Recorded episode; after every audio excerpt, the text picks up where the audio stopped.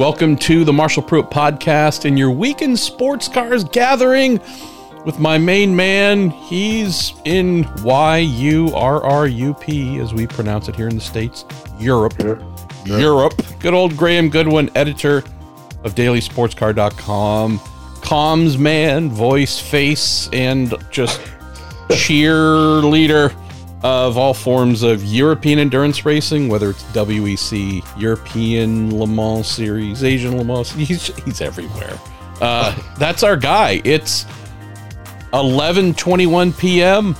Just called a mighty ELMS race. Portimao is it, Graham? It is, that- yeah. Hey, Fabulous, fabulous race. after dinner, a very late dinner. That's how much Graham loves sports cars. I do as well. Granted, it's only 3:21 p.m. here on a Friday, but uh, nonetheless, this is not a Flappy Gums episode. We're just you and I run our mouths until we get tired and turn the podcast machine off. We have actual questions from actual listeners. Right. Our dear pal Daniel Summersgill put all them together for us, and I can say, as we occasionally have, Graham, we are performing this episode to an audience of one. Say hello, everybody, to our cat Rocky. He uh, just had his Rocky! kibble. Yeah, rock, rock and roll. How you doing, buddy? Uh, he who often walks across uh, the desk and or my chair and puts his butt in my face and does all kinds of distracting things. Well, Rock is taking a nap here in the sun. So we have one spectator, Graham, so we better make him happy. But let me say a very quick thank you, as always, to our show partners, long standing show partners at Cooper Tires, the Justice Brothers. And yes, that's right, our original show partner with us now going into what? I think year seven next year, whatever it is. Many years. 95 Yes, years. nine, exactly. Signed on uh, back when the world was black and white. That being TorontoMotorsports.com, of whom I got to spend some time with Graham at Motul Petit Le Mans. Oh, yes. Uh, they are having a bit of a going out of plaid sale since they oh. represent the mighty Pfaff Motorsports team, sell all manner of Pfaff plaid Porsche merch, and with our pals at Pfaff moving to McLaren next year. Not The going future's to bright, the future's orange. Yes, not as not as plaidsy as you'd hope. So they were selling everything and took home a couple of gifts plus a plaid to the bone uh, little advertising hoarding they uh, they were using inside their merch trailer. So great time spent with our pals at TorontoMotorsports.com. Pay them a visit. Motorsports memorabilia, the kind you actually like. So, um, hey, we got a lot of questions, mostly coming out of last week's and last weekend's Motul Petit Le Mans. Got some other questions as well, Graham Goodwin. What do you suggest for us starting this show? Where should we go first, my friend?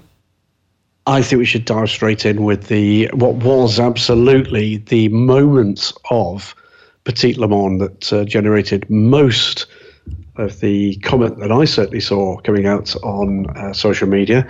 And that comes initially, the question comes from Mark Whiteleg, and he says, MP, thoughts on the incident between 31 from Action Express and 10 from the Wayne Taylor Racing incident from both of you. Should it have- been a penalty for 31 or was it a racing incident? What think you?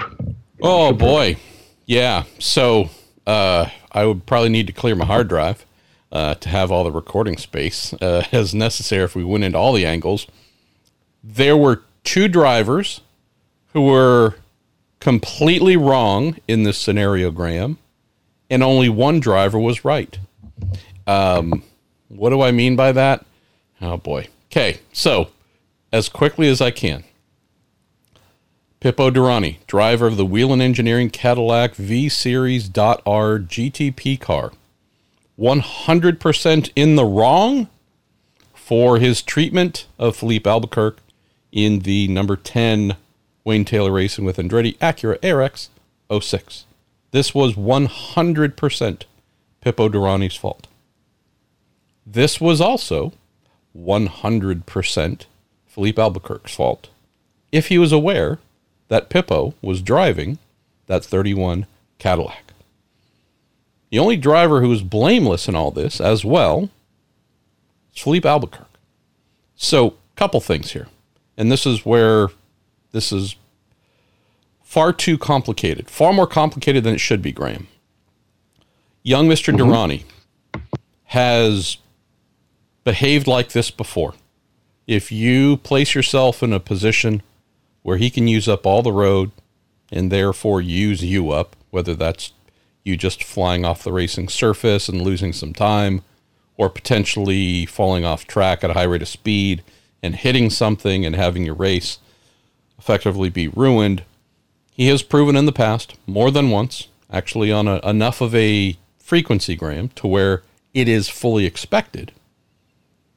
This has happened enough times to where, for reasons unknown, it has not been halted. There's been no, that I can recall, harsh penalty corrective behavior applied to make this young man think that he cannot do this. In fact, I believe it's the opposite. This type of maneuver by Derani has happened so many times, and without sanctioning, I'm sorry, and with with sanctioning, if you do something that the majority of the rest of us would say is not right, and there is an authority figure there to judge, and they do not say that behavior is incorrect, and here is the penalty for behaving in such a way.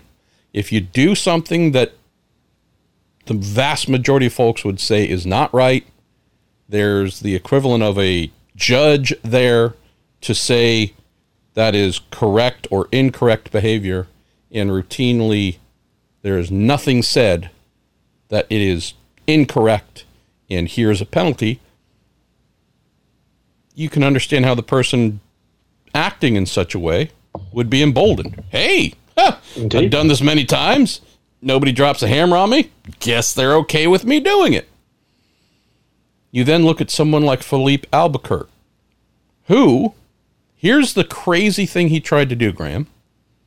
In a professional motor race, where a change of position would deliver, potentially deliver, a championship to his team in the waning portions of the season finale, he went into a corner side by side with another driver and tried to pass that driver. What a crazy concept. Being sarcastic, obviously, but I think that's maybe the number one item that was lost in all of this and the part that frustrated me. Well, he should know better. True. If he is electing to go around the outside of Pipo Derani in that number 31 Whelen Engineering Cadillac, yeah, I got to admit, this is a questionable move. If he was unaware it was Pipo, everything I just said, forget it all. If Jack Aitken or Alexander Sims happened to be in that number 31 car, Pipo's teammates, I am not worried about the 10 car and the 31 car navigating turn one at Road Atlanta, fastest, scariest corner, and both cars coming out in a healthy and clean manner and continuing to race. It is only with young Mr. Derani where serious concerns about the car on the outside of the 31 would be able to come out of that corner intact. So, this is a known concern to hold if Albuquerque, who was shaken up, taken to the hospital for evaluation, released, I believe he said he his back was hurting and I think his hand or wrist.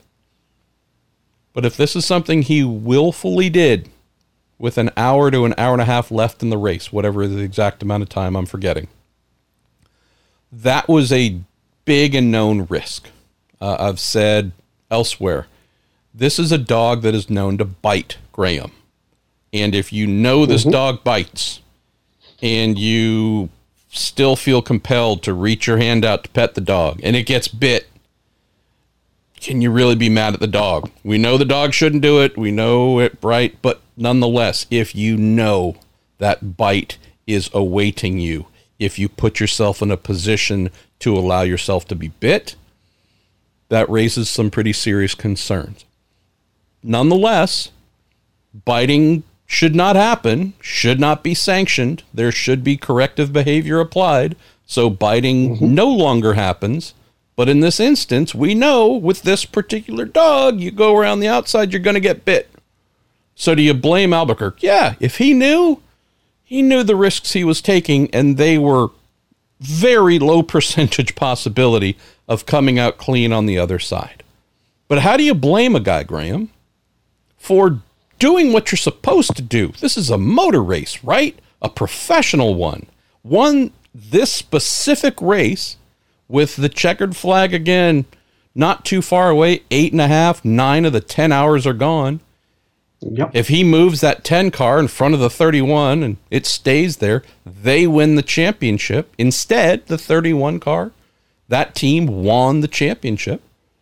But isn't this what motor racing is supposed to be about? Hi, I've gone around you. I'm trying to go around you. I haven't hit you. There is adequate space for both of us to go around the corner. You have chosen to remove that room and more. There was contact, right? As I saw it, there was somewhere between two and three moments of side by side contact of the 31 sliding into hitting the 10 car. And the next thing you know, the 10 car was firing over the curbing onto the grass and into the wall at unabated speed. But are we to blame Filipe Albuquerque for doing the most basic thing, Graham, that you are paid to do in a professional motor race, which is to pass other drivers? Even if you're in the lead, you're probably going to come up on lapped cart, right? Still your job. Might not be for position, but you're still tasked with paid a lot of money to pass other cars and do so cleanly or as cleanly as possible. So I say yes in this scenario. If Albuquerque knew it was Derani, you got to own some of this because you know that dog bites. At the same time, this behavior that has been seemingly sanctioned or at least led Derani to believe he can do this in perpetuity and get away with it, that to me is the bigger thing that we need to look at coming out of Petit Le Mans. But how the heck do you blame Filipe Albuquerque in the final hour or so of the race with a championship on the line and his rival right there, who he got a better run on coming out of the final corner, long run down the straight, right? He is doing everything he's supposed to. He should be able to come out on the other side with his car intact. I, I struggle with this, Graham because to me, mm-hmm. I mentioned this in this week's Racer Mailbag where someone asked about it. There are going to be two Wayne Taylor Racing with Andretti Acuras next year. I'm not saying that the new second car would be used as a battering ram or payback and otherwise, but I can tell you that if it's just the 10 car and the 31 on track next year, I don't know. I wouldn't like to think that a team now with two cars, one that could potentially be a little meaner and rougher than the other one, starts behaving in the same way, whether it's mm-hmm. for the sake of payback, Graham, or just, hey, apparently we can run each other off the track. So guess what? Here's our opportunity to stuff you into a wall at 150 miles an hour. I I'm not wanting to think about that as being something the team would do. I'm sure they would never consider it. But the possibility exists if someone decided to go off the rails and act in a non sane way to do such a thing. What I'd like to see and hope to see is that during this off season, whether it is in person meetings, Zoom calls, or getting folks together before the open test here at Daytona in December takes place, that a very real conversation, not just between the two drivers, team owners, team principals, all drivers, every decision maker on both teams is hauled into a room and said, Hi, if anything like this happens again, you're going to lose all your points. You're going to lose all your thing from all your everything from whatever that race is. You might be put on probation. You might be suspended for multiple races. This stops now. You're not going to pay them back and get them back and, quote, settle the score. You're not going to do this again if you're presented with the opportunity to run someone off the track in a Taylor and Andretti car. This stops now, period. Because if it doesn't, I don't consider this entertaining, Graham. This isn't quality. This Yeah. isn't good. Folks spend Yeah, an entire year to get to this final hour to go really hard to try and settle the championship. Something like this, it it demeans the value of what everybody strive for throughout the year. This needs to be halted and firmly going forward. Well, uh, th- th- this moves forward. Uh, Here's the first thing. Number one is this is what we're talking about, and not a championship well won. This is the first and primary question, and the questions that follow on from it build upon some of those themes. So, amongst the uh, questions are going to pop in your direction at the moment, one from Kevin Payne, Lance Snyder, and a name I've not seen before, uh, Clinton. I think it's Ketchton. Uh, so, Clinton, thanks for writing in for what I think is the first time. Kevin says, yet again, appalling driving standards over the weekend kept the stewards busy. Seems it's getting worse regardless of the series. Does a driver need to be banned for some sanity to return? Land says, multiple incidents of Petit in WeatherTech and Michelin Pilot Challenge can be chalked, chalked up to bonehead driving. At what point do we go from eviscerating drivers in a drivers' meeting to backing them up with penalties that hit hard in the race, especially with larger grids next year? And Clinton adds in just a slightly different take, which is should IMSA add an insurance class for the safety crew? Done a lot of on track uh, action lately. The, the, the common theme here is the disconnect between. Uh, I I think you're you're edging towards that uh, MP. Disconnect between the behaviour on track and the sanctions that are applied. So we got a couple things here to consider, Graham.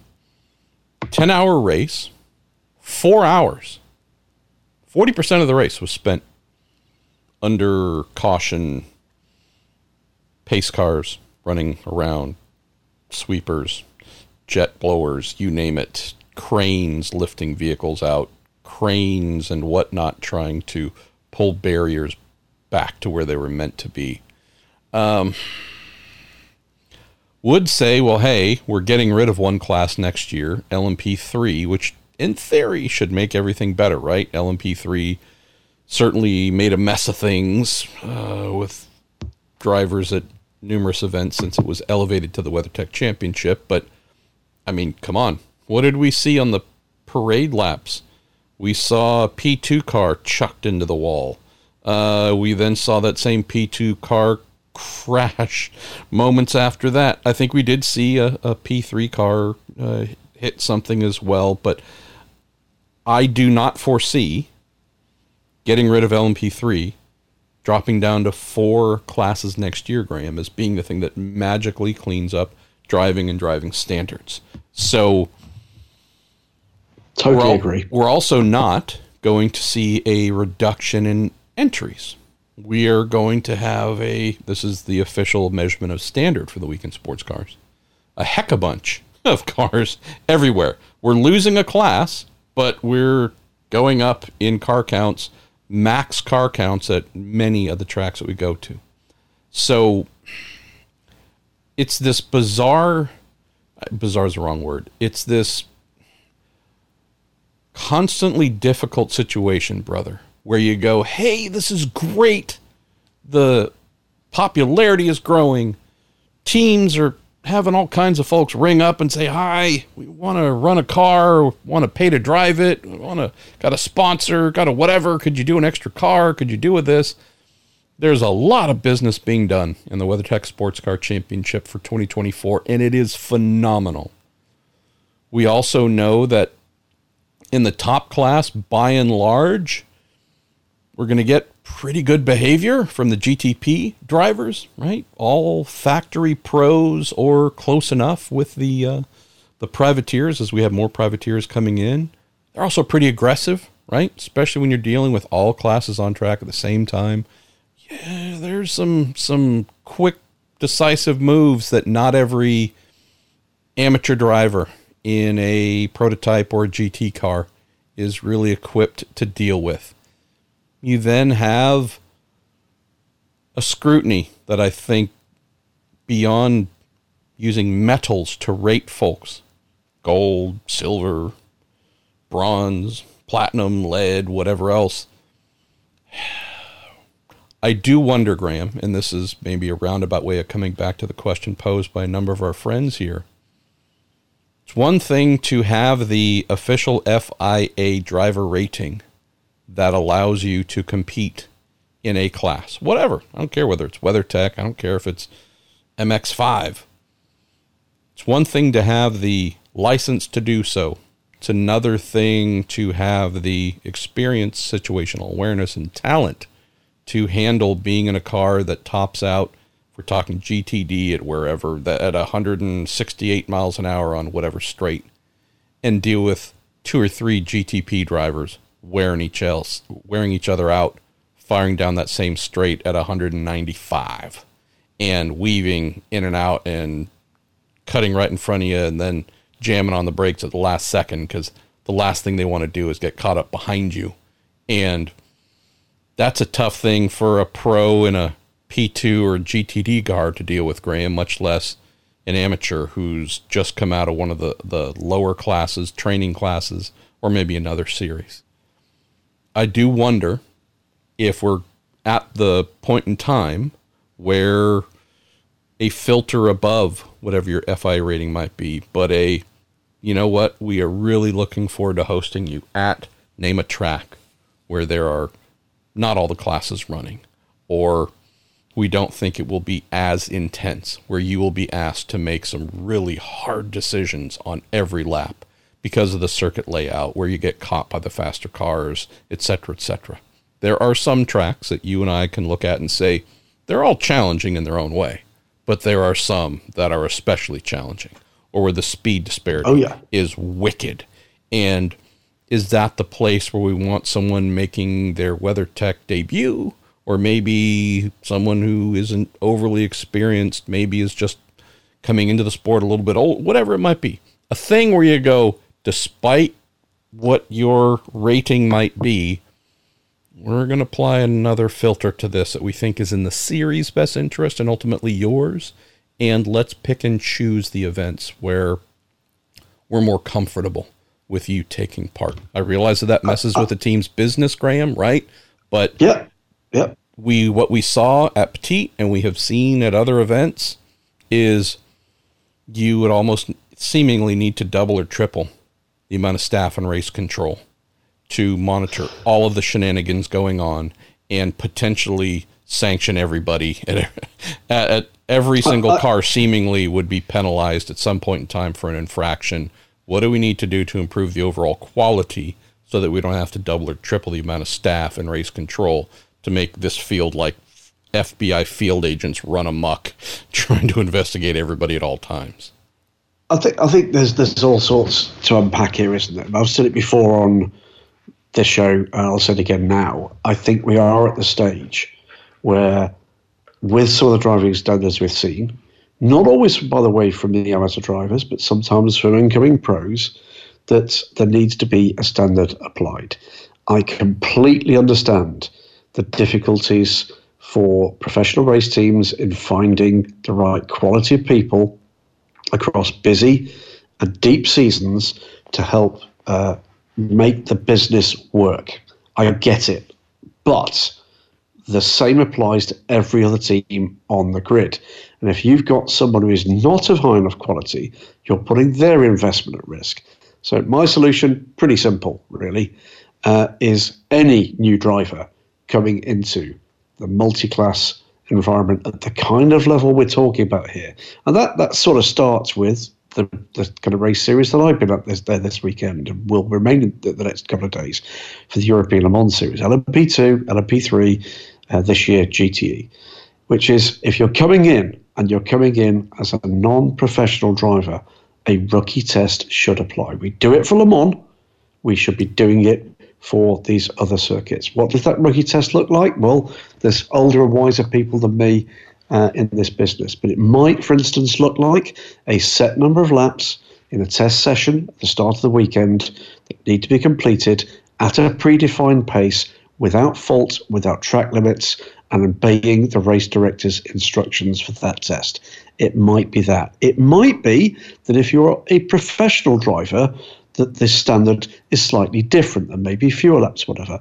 But again, we shouldn't necessarily assume that a professional driver who's never done this is suited to doing this because we can't ignore MP that the pro- problems are being caused are not just being caused by bronze rank drivers. Yeah. So the message needs to be delivered at the top of the at the top of the uh, the, the, show, if you like, um, that this is the standard that we expect.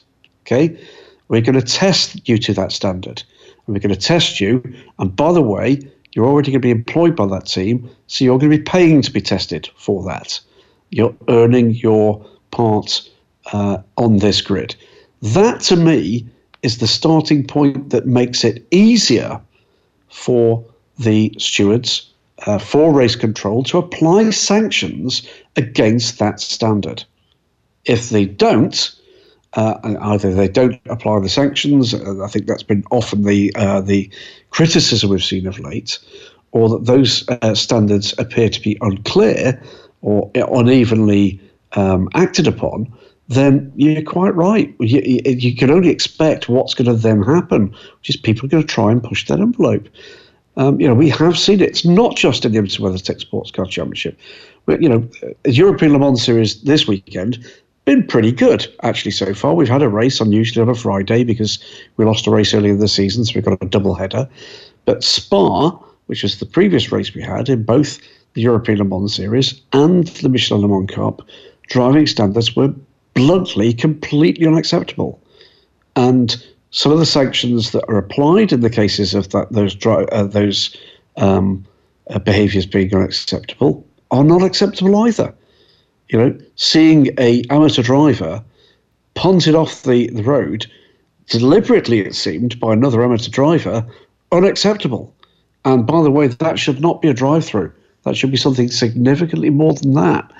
So maybe this is the, the next big thing that needs to be thought through. We're very good at thinking through things and coming up with complicated rule books and complicated ways of balancing this and you know, managing that. Well, let's start with the really big stuff, the stuff where people can get hurt. And at the very least, that their major investment in the equipment, the ability to come racing at this kind of level, is damaged as a result of other people's poor driving, lack of luck, etc it's not always deliberate, but there should be a message delivered that a standard needs to be applied. It needs to be applied for sporting reasons and for reasons of simple safety. We've become very complacent indeed. The cars that we enjoy watching MP um, can survive massive impact. You, you spend the other part of your time in a part of the sport where we've not been as lucky in recent years. And that leaves a bit more than a bruise. Time we actually started to step away from success being judged simply by how big the entry is and started to look a little bit more at some of the qualitative sides of it, including driving standards and the safety standards that apply in those cases. That's where I sit, and I think it's an easy fix. I think the message needs to be delivered. It's not just about you bringing quantum, you know, amounts of dollars, pounds, or euros to, to assess your value. Your value is about the standards you apply to yourself and to others on track during this racing. It doesn't mean you can't race. It doesn't mean you can't make mistakes. It does mean that poor behavior or persistently poor driving standards need to be acted upon. Yeah, totally. All right, uh, let's see. Here's one I'm going to throw back at you, and I don't know if you followed all this or if you were okay. busy, but our pal Right Turn Lover says, What's your take on. Lone Star Racing pulling off at the end, the final lap of the Michelin Pilot Challenge race, demoting Rebel Rock Racing in the MPC Championship in the process? He says, Technically, by doing that, they elevated Turner Motorsport, but I don't think that was their motivation. Was it artful revenge or wrongdoing or unsporting behavior? And I'll just mention, Graham, before you answer you know who I sat across in the media center, sat across from in the media center? Uh, your friend and mine, also Rebel Rock PR rep, Declan Brennan. Brennan. He was really what was happy. his to me? Oh, he was super happy. Can you set up the if if you caught all of it? Can you set up the premise here about what happened? I mean, I know that the the answers in the question here, but this was you want yeah. to talk about a real bone of contention. I realized that WeatherTech Championship is bigger and more popular than MPC, but where the Derani Albuquerque uh, contact and how that settled the championship dominated everything from Sunday night onwards. Oh, there was 24 hours from Friday afternoon on of can you believe what happened here? Well, I mean, the, the way I, I set this up, there was there was what I believe the youth of today call beef between the two teams in a somewhat ridiculous kind of fashion earlier in the season. So there's, I think, a three wide incident where um, Robin Liddell in the Rebel Rock uh, Camaro did a Rob, Robin Liddell thing, which was he went for a gap that was there. And it was the teammate of the driver. Under, this was, um, oh, good grief, Australian driver, can't remember. Uh, Scott, can't remember. Can't remember. Either way, there was a move made. There was room for that move to be made, uh, and Robin Liddell, as the the you know the warrior that he is, went for that gap and took the position, and that apparently started this ticking time bomb that led up to what happened in the very closing stages of this race. It was all about the position of the two championship contenders. Scott Andrews. The allegation yeah, Scott Andrews. There you go. I know Scott well. I apologise, Scott. I just had a bit of a brain fart.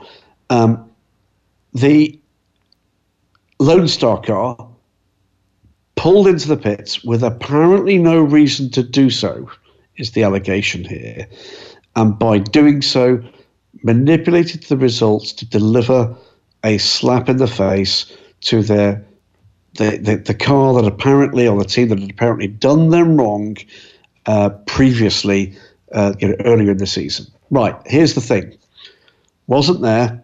I only know personally one person involved in this, and I do know Robin. I've known Robin Liddell for many years. He's a feisty Scot. I have not spoke to Robin about this incident. I would say this, MP. If it is proven to be the case that that was the intention, um, it's very simple. You would not invite that team back at all. There's a you know there are two basic principles that should underpin everything that we do in this sport. The first and the prime, primary one is safety. End of story. We just discussed that ad infinitum with the previous questions. The other one is it's a sport. There's, there's a sporting code. Some of it written, some of it unwritten. I don't know what the rule book says for the Michelin Pilot Challenge, but I do know that most rule books and most regulations that I'm familiar with, there is one about good sportsmanship and unsportsmanlike behaviour. If that's what happened, the reality should be that that team and all that individual, depending on what and who was at fault here, should be made clear to them they are not welcome back. That is not the behaviour that anybody either involved in the racing or watching that racing deserves to be subjected to. Really very simple. That is just one of those things that should be just beyond the pale. There are red lines everywhere in life, aren't there? This should be one of them. Don't mess with the sporting aspects to settle some petty little vendetta because you happen to be overtaken in a race. That's completely ridiculous and utterly childish. And by the way, anybody saying you wouldn't say that to the face, try me, is the straight answer. It's petty and childish. If you can prove it, and there's ways in which that can be done, then the answer should be given that that team and or that driver should not be welcomed back the next year. So I do want to get you to bed here before too long because it's five from midnight. But why don't we get through a couple more questions, brother, and then maybe we'll pick up some that we didn't get to in next week's episode. Hopefully, there'll be some about the ELMS race, which you described in its closing segment as cracking. Um, Absolutely amazing. Uh, Rohan Dealan says, MP, you mentioned in an earlier podcast a Porsche doing well, Petit Le Mans would give you insight into whether or not Ooh. they've turned a page in terms of performance. Says, having been a Petit, what is your take on their performance? I was mostly impressed. Had a crash early in the race with one of the two factory Porsche Penske entries, not of their making. Definitely fit into the multiple what are you thinking, bro? Uh, poor driving standard moves during the race. We saw this more than once, Graham, heading down the very long back straight towards the uh, turn 10, 11, 12 complex before they get to that and dive down the hill and start the lap again.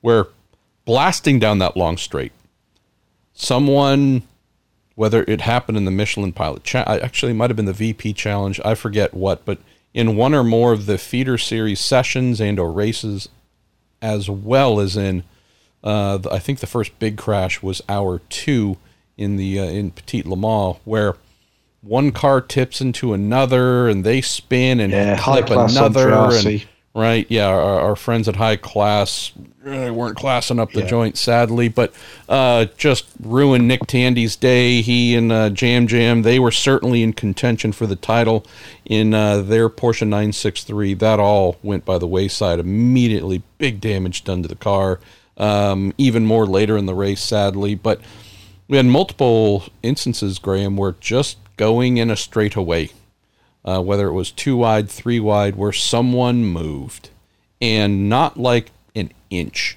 but made a intentional uh, I don't know how to put it. I mean, not intentional as in I'm going to hit you and cause a crash, but it's not, oh, my car slightly drifted, but I am intentionally turning the steering wheel, right? Again, not a little slip of the hand, but just I'm making an intentional act without realizing there was either a car coming up alongside them, was already there alongside them, or something and we saw kerblamo, right? There was a big crash. I think it was Thursday, maybe, where I'm like, that chassis might have been written off. Just like hip checked at 150 miles an hour into concrete barrier. And you go, why? There's no reason for this. If you have basic situational awareness, you have mirrors, if not in many of the cars, some form of actual video camera shooting out the back from the center of the bumper where you go, there should be no point in time where you are unaware or surprised of who's behind you or coming alongside you. And yet, we had a lot of these type of how is this happening going straight? Nonetheless, that indeed took out one of Porsche's challengers there. So we didn't get to see in the race itself how well its most Porsche Penske Motorsports most successful car was able to fare really, but its sister car was quick. What impressed me quite a bit, Graham, was indeed the pace of the f- non factory cars. That being the JDC Miller oh, yeah. Motorsports 963, that being the Proton Competition 963. So, to answer Rohan's question, ultimate pace wasn't there for pole, right? Um, okay. In the race itself, I don't know if I really thought a Porsche was going to win at any point in time, even though, again, there were some that were going rather quickly. But what made me happiest was seeing that A, they weren't relegated towards the back. So that answers a lot of the question here. Yes, clearly they've made vast improvements over the season. The fact that it wasn't just the two factory cars doing the best, but indeed the two privateers that were seemingly welded to each other, Graham, whether it was the yellow car in front of the white or vice versa. Uh, they ran in tandem for a really long time and were in a highly competitive place third, fourth, fourth, fifth, something like that. Um, that told me, hey, you can buy a Porsche 963 and have real expectation to go anywhere next season and beyond and be highly competitive. So, answer is yes don't know if I would say jumped out as we're going to knock down the Cadillacs or the Acuras, uh, but it was uh, it was something that made me smile and definitely left me with a positive impression. Um, hey, got a couple quick I mean, ones. Just a quick quick quick, mo- quick moment on that actually, because uh, obviously it brought Proton competition their first, the first uh, podium uh, for a privateer run GTP slash hypercar. That's a fantastic result. I had a good conversation with a couple of the people involved in that at uh, Portimao because they're here racing in LMP2 and in uh, the final race weekend for GTE in Europe, just uh, Bahrain to come in WEC. And it's fair to say there were big smiles after what's been a tough tough season to get that program uh, to the track, both in WC with their newer car and the car that debuted at Monza WC, which is now the car that's a full season car for this year in the IMSA WeatherTech Sports Car Championship. And I think the one regret, MP, is we haven't yet got the supply chain, um, the budgets, or indeed the space on the grids to grow this hypercar class quickly enough. We are beginning to get not huge numbers, but sensible numbers of racing organisations beginning to show the level of ambition that will carry them forward potentially into hypercar. We'll have stories on a couple of those that are not yet in the mix uh, over the next couple of weeks for both Racer and for Daily Sports Car on both sides of the Atlantic, for, for that matter. Um, and there'll be driving news as well uh, coming and coming soon. Uh, so it is good to see. It's good to see that it's it's got legs. It's it's kind of carrying on with this positive momentum. It's not every weekend that we're finding another huge story uh, with another huge brand coming. But what we are seeing is people thinking about the sustainability of this top class, and that's got to be good news. I agree. Why don't we answer the next and final segment, the final piece about Colin Braun, and save Ooh. maybe for a Monday. Maybe do an early episode. Okay. Uh, of catching the rest and looking back at 23 and 4 to 24 because there's a lot of great questions in here, and I know we wouldn't be able to uh, give uh, give the question askers the answers that they deserve. So. Well, I'll tell you what. If we del- if we could delay the um, if we could delay the episode to midweek, we'll have a couple of things that might be a bit special. Ooh, well then maybe maybe it's a combo. Would it, this be our first Ooh. ever Flappy Gums slash listener Q and A episode? I maybe like sound of that. We're we're maybe. innovative or something like that. No, not really. uh, hey, uh, final topic of the episode: questions from at the real B E Morton and also at Will under Will J underscore F one Will James about our guy Colin Braun. Don't know if you got a chance to really get stuck in and watch the uh, final stints uh, at Petit Graham, but our guy Colin Braun reminded everybody, anybody who forgot, I hope you didn't, that this guy is a monster.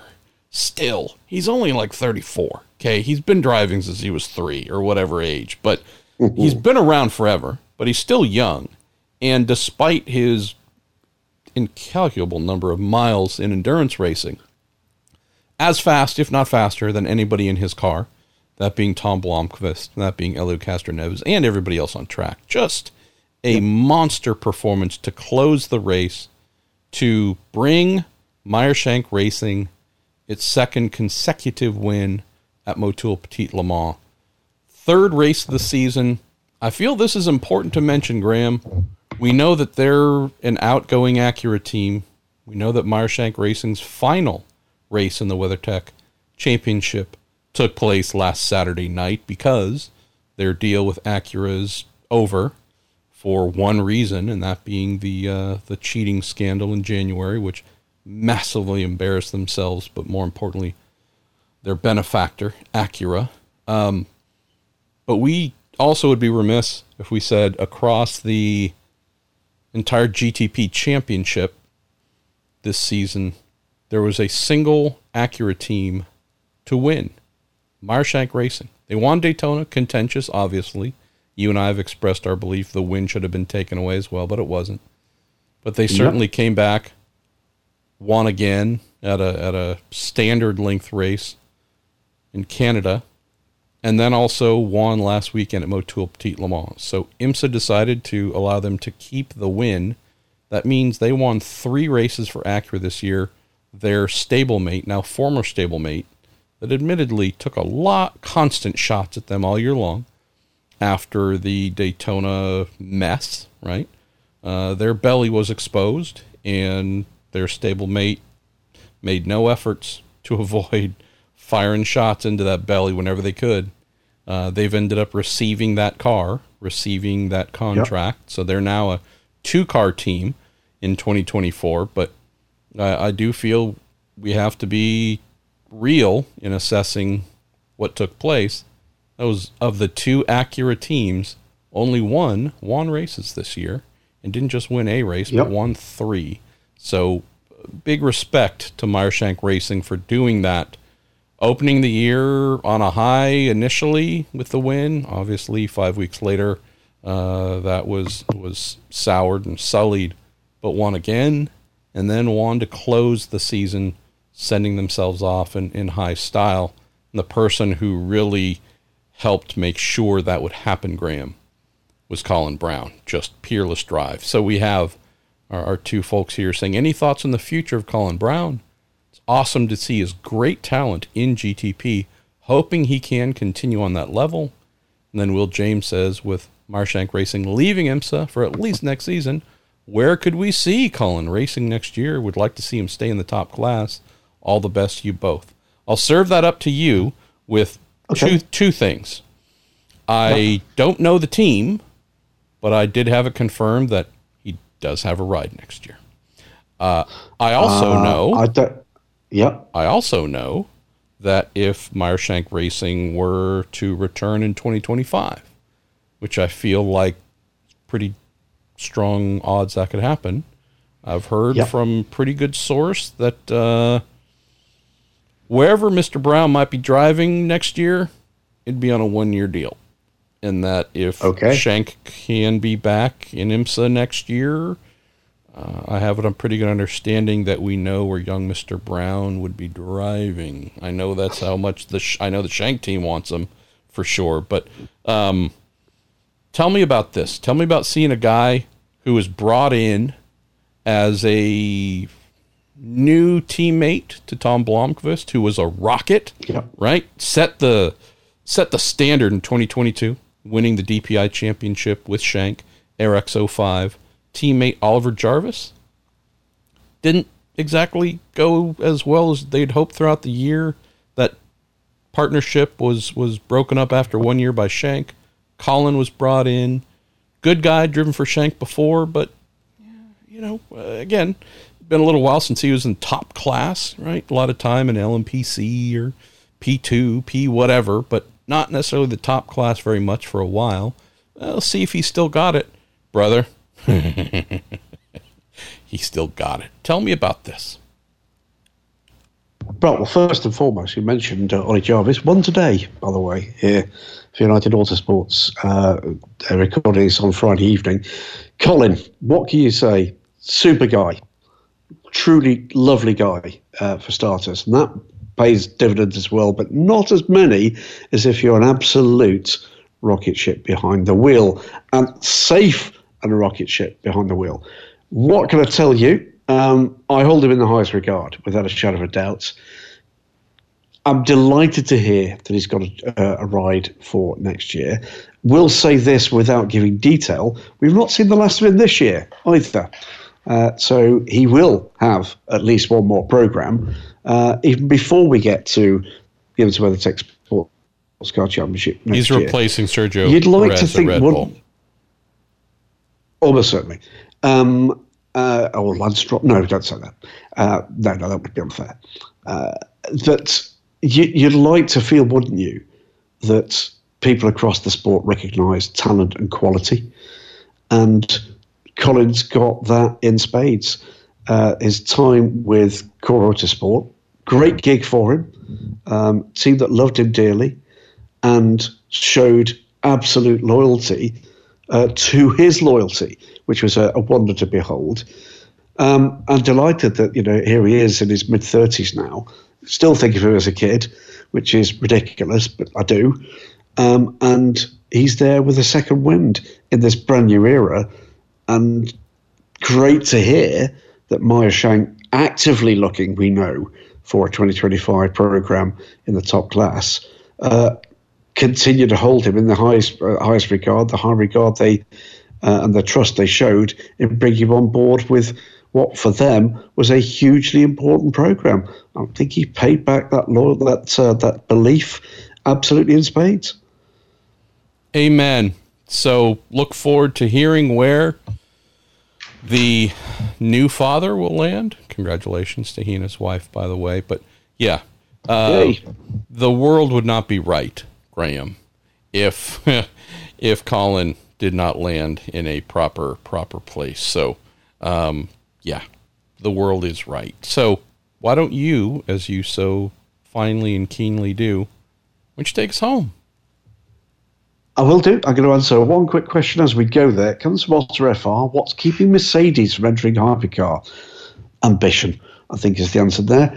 Uh, but we'll move on and say thank you to everybody that's written in uh, with these questions. We will recycle some of these for uh, or early next week or middle of next week episode, and we'll, we'll come up with a slot for that. Um, but I'll tell you what I'm going to be doing off air uh, next week, uh, MP. Um, thanks to Daniel Hansel for pulling these together and doing it so quickly and so uh, expertly once again. Thanks, of course, to Cooper Tires, to the Justice Brothers, and to TorontoMotorsports.com for their continued backing of these endeavours. Thanks, of course, to UMP in what I know has been a very busy time for you. Um, and thanks to the listeners for continuing to support the Week in Sports Cars. It continues to be a joy. And we are getting back to a period of time where it's a little easier to keep this sort of timetable. This has been the Week in Sports Cars, as always, part of the Marshall Pruett podcast offering. He's been Marshall Pruett. I am Graham Goodwin, and we will speak to you next week.